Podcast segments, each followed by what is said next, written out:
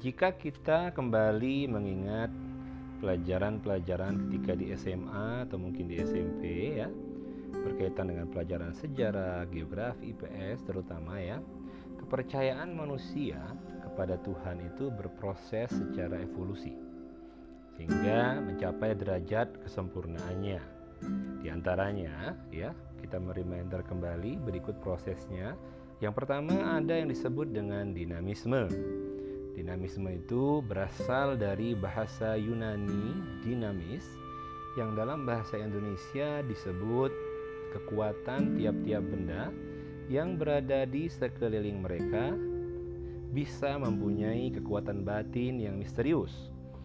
Dalam ilmu sejarah, agama, dan ilmu perbandingan agama, kekuatan batin ini biasanya disebut uh, mana, ya jadi ingat game ya, ada mananya, seperti ada powernya begitu.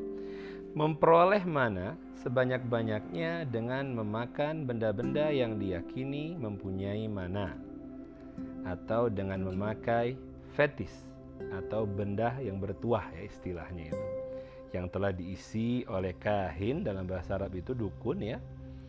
Atau oleh sahir oleh orang-orang yang ahli sihir dengan nama dengan mana tadi semakin banyak mana seseorang semakin terjamin keselamatannya. Mana ini mempunyai lima sifat. Yakni yang satu ada mana yang berfungsi untuk mempunyai kekuatan, ada mana yang tidak dapat dilihat, mana tidak mempunyai tempat yang tetap, mana pada dasarnya tidak selalu baik atau buruk ya, mana terkadang dapat dikontrol. Jadi kalau saya mengingat makna dari dari pembahasan ini bagi gamer biasanya paham nih arti mana ini. Jadi ketika satu hero, satu pahlawan memiliki power kan itu yang disebutnya dengan mana tadi ya. Yang belum paham nih, coba tanyakan kepada teman-teman yang suka main game agar mudah untuk memahami apa hakikat arti dari mana ini dengan pendekatan game pastinya ya. Yang kedua, ada yang disebut animisme. Animisme ini berasal dari bahasa Latin anima yang berarti roh. Kalau tadi kan e, berbeda ya, kalau dinamisme itu kebendaan jadinya sifatnya. Kalau ini roh. Semua benda, baik yang bernyawa atau yang tidak bernyawa, diyakini memiliki roh. Belum dapat menjelaskan definisi roh dan membedakannya dengan materi. Roh itu tersusun dari suatu zat atau materi yang halus sekali yang hampir menyerupai udara atau uap. Hmm, jadi hal yang sangat terkecil sekali ya. Roh itu juga bisa makan, bisa minum, mempunyai bentuk dan umur. Roh juga mempunyai kehendak dan power kekuatan. Roh mempunyai perasaan senang dan menjadi marah. Animisme ya sudah mengenal ritual peribadatan berupa berdoa, sembahyang dan pemberian kurban ya kepada roh yang dianggap uh, yang dianggap sebagai sesembahan para penganut animisme ini. That's number two. Number three ya, asalif yaitu politeisme. Roh-roh itu, nah, kemudian kita berbicara animisme kan roh. Kalau politeisme, roh-roh itu karena dimuliakan dianggap mempunyai kekuasaan dan disembah dengan cara-cara tertentu. Kemudian meningkat menjadi sebutannya dewa. Bentuk dan sifat dewa ini eh, apa namanya eh, lebih jelas daripada roh. Dewa sudah mempunyai kepribadian sesuai dengan tugas dan pekerjaannya. Ada job desknya masing-masing. Ya, kalau dewa itu sudah spesifik gitu ya. Dewa-dewa ini dalam politis, politeisme ini mempunyai kedudukan yang hampir sama, sejajar. Tetapi karena beberapa hal lambat laun, beberapa di antara mereka mempunyai kedudukan yang lebih tinggi daripada dewa-dewa yang lainnya. Saya kira ketika kita mempelajari mitologi Yunani, kita akan paham lah yang dimaksud dengan makna dari dewa-dewa ini. Kemudian yang keempat ada yang disebut dengan henoteisme aliran yang mengutamakan beberapa dewa sebagai objek penyembahan. Satu dewa saja yang mereka yakini sebagai dewa tunggal bagi pemeluk agama ini. Keyakinan terhadap satu dewa atau Tuhan tidak berarti bermakna monoteisme. Hal ini disebabkan mereka masih meyakini bahwa bagi agama lain terdapat Tuhan tersendiri, Tuhan-Tuhan yang lain. Itu merupakan musuh dan saingan dari Tuhan yang satu ini. Jadi dia beranggap kalau agama yang lain adalah musuh dari Tuhan yang mereka sembah. Yang kelima, yang kelima ini monoteisme. Monoteisme merupakan perkembangan dari henoteisme. Dalam monoteisme tidak ada lagi Tuhan saingan, Kan kalau tadi kan makna henoteisme menyembah satu Tuhan tapi menganggap agama lain memiliki Tuhan dan musuh dari Tuhan yang dia sembah. Kalau monoteisme sudah tidak ada lagi, ya. Jadi ini adalah perkembangan dari yang nomor empat. Dalam monoteisme tidak ada lagi yang disebut dengan Tuhan pesaing. Sementara Tuhan-Tuhan dari bangsa lain bukan Tuhan yang sebenarnya, melainkan itu disebut dengan istilah syaitan atau iblis. Nah, berbicara dari lima konsep uh, ketuhanan yang kita pelajari barusan ya, maka konsekuensi ketuhanan itu adalah keyakinan yang lahir dari adanya latar belakang atau kondisi manusia yang kecil dan terbatas serta ketidaksanggupan menghadapi permasalahan yang mereka alami di dunia seharusnya memberikan dampak pada sikap dan perilaku mereka. Jadi ada lima ya, ada lima konsekuensi ya dari kepercayaan manusia kepada Tuhan. Sebagaimana ini termaktub dinyatakan oleh Salim pada tahun 2016. Ini, nah lima konsekuensi itu dari kelima agama yang tadi telah dijelaskan secara konsepnya ya menimbulkan lima konsekuensi ya, kepercayaan manusia Yang pertama keyakinan akan Tuhan yang mantap. Kepercayaan kepada Tuhan menjadikan seseorang yakin, believe bahwa ada zat yang maha kuasa yang ber yang memiliki kekuasaannya mengatasi kekuasaan manusia bahkan mengalahkan kekuatan seluruh alam semesta. Kemudian Tuhan adalah uh, harus memiliki sosok yang meyakinkan tanpa kekurangan dan keraguan. Yang ketiga, manusia harus yakin seyakin-yakinnya bahwa Tuhan yang diyakini dan disembahnya adalah sosok Tuhan seperti yang ia maksud. Jadi muncul ya dari kelima tadi itu muncullah konsekuensi di antaranya satu keyakinan akan Tuhan yang mantap. Yang kedua akhirnya manusia ini memiliki konsekuensi dia berserah diri total kepada Tuhan. Yaitu kepercayaan kepada Tuhan harus diikuti dengan penyerahan diri dan kehidupan secara total kepada Tuhan. Nah, penyerahan diri dan kehidupan itu dilakukan dengan cara mendengar, mengikuti, dan mentaati segala perintah dan larangan Tuhan. Penyerahan diri dan kehidupan ini didasarkan pada keyakinan bahwa Tuhan adalah zat yang mengatur alam semesta. Kemudian manusia mengetahui perintah dan larangan Tuhan melalui agama, lalu agamanya akan berfungsi mengajarkan kepada manusia tentang Tuhan, bagaimana wujud dan sifatnya, bagaimana perintah dan larangannya. Banyak hal yang tidak bisa dipahami oleh akal semata, melainkan manusia membutuhkan wahyu Tuhan yang diturunkan dalam bentuk agama. Konsekuensi ketuhanan yang ketiga terbangunnya persaudaraan seiman. Kan kalau memiliki agama itu maka terbangun ya persaudaraan seiman. Terjadi interaksi manusia satu dengan lainnya untuk memudahkan proses kehidupan kemudian interaksi tersebut dalam satu komunitas akan melahirkan satu persaudaraan antar anggota yang diwujudkan dengan sikap saling memberi perhatian dan bantuan. Pastinya dengan konsep-konsep agama tersebut.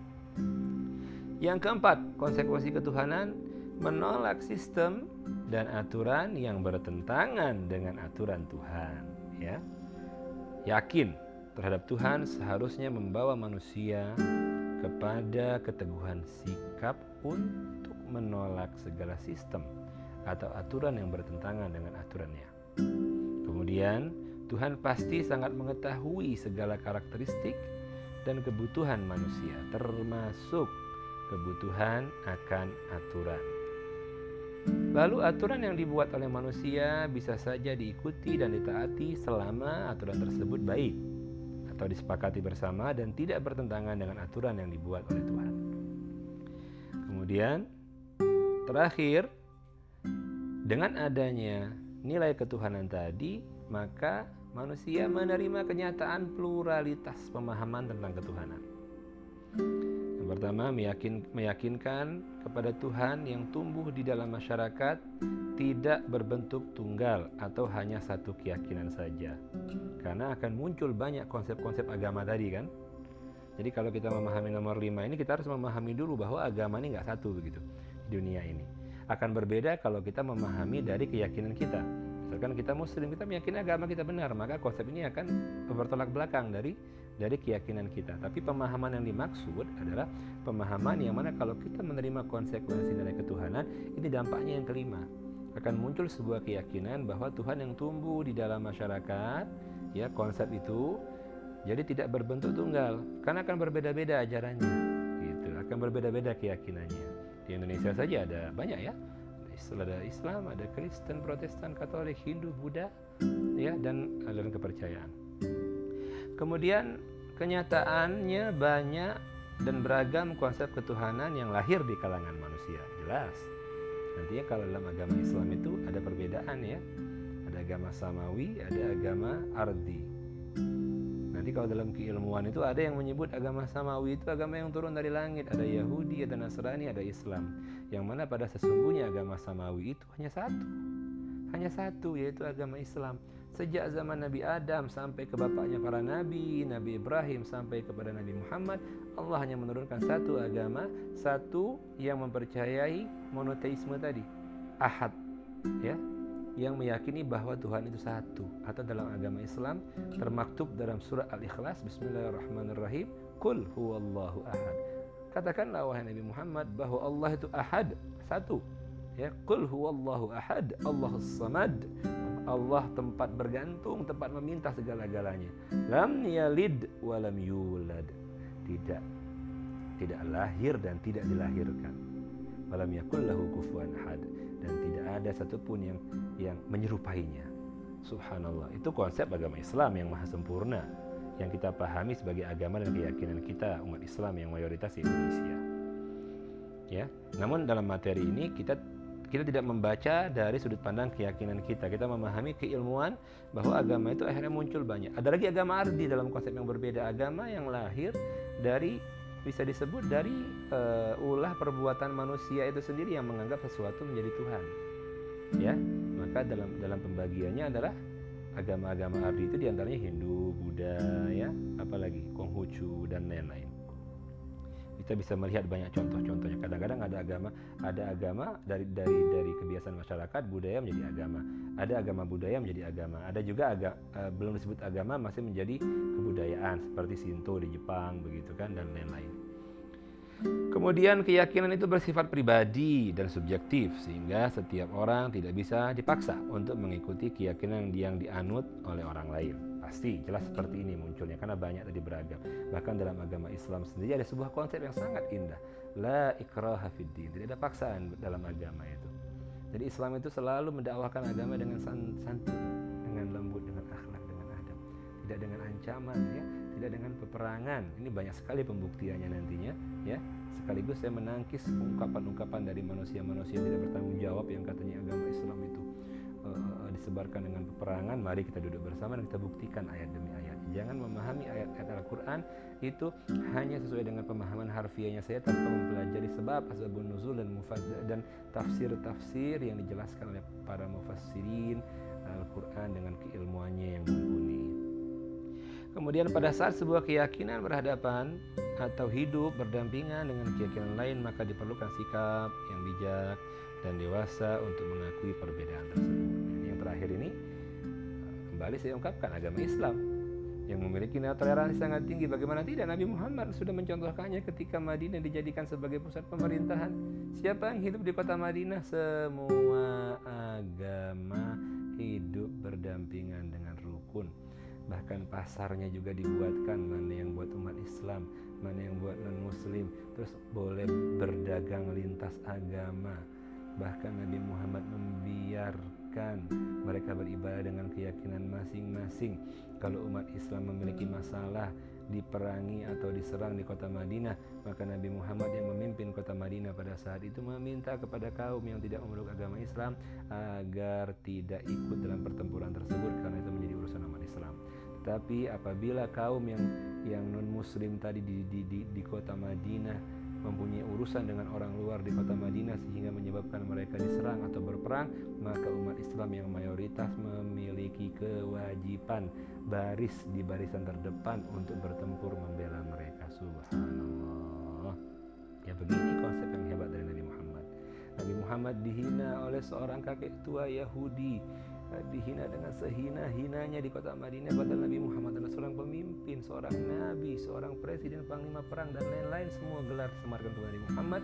Tapi ketika Nabi Muhammad mendengar itu Nabi Muhammad tidak melakukan hal-hal yang negatif sedikit pun. Justru Nabi Muhammad menyantuninya. Inilah ingat kisah-kisahnya ya penuh hikmah. Ketika Nabi Muhammad pun mau beribadah berjalan yang dilempari kotoran sampai Nabi Muhammad tidak membalas terus mengganti pakaiannya jalan lagi dilempar lagi jalan lagi dilempar lagi. Sehingga satu hari ketika Nabi Muhammad melalui tempat yang sama kok nggak ada yang melempar dicari informasi ternyata orang yang melempar sakit. Apa yang dilakukan Nabi Muhammad? Membalas? Tidak. Jauh jauh dari sifat-sifat negatif. Justru Nabi Muhammad Shallallahu Alaihi Wasallam dengan akhlak dan perangai dan adab dan pekerti yang sangat luhur datang menjenguk membawakan bingkisan mendoakan agar sembuh. Akhirnya orang tersebut mendapatkan hidayah dari Allah Subhanahu dari Allah Subhanahu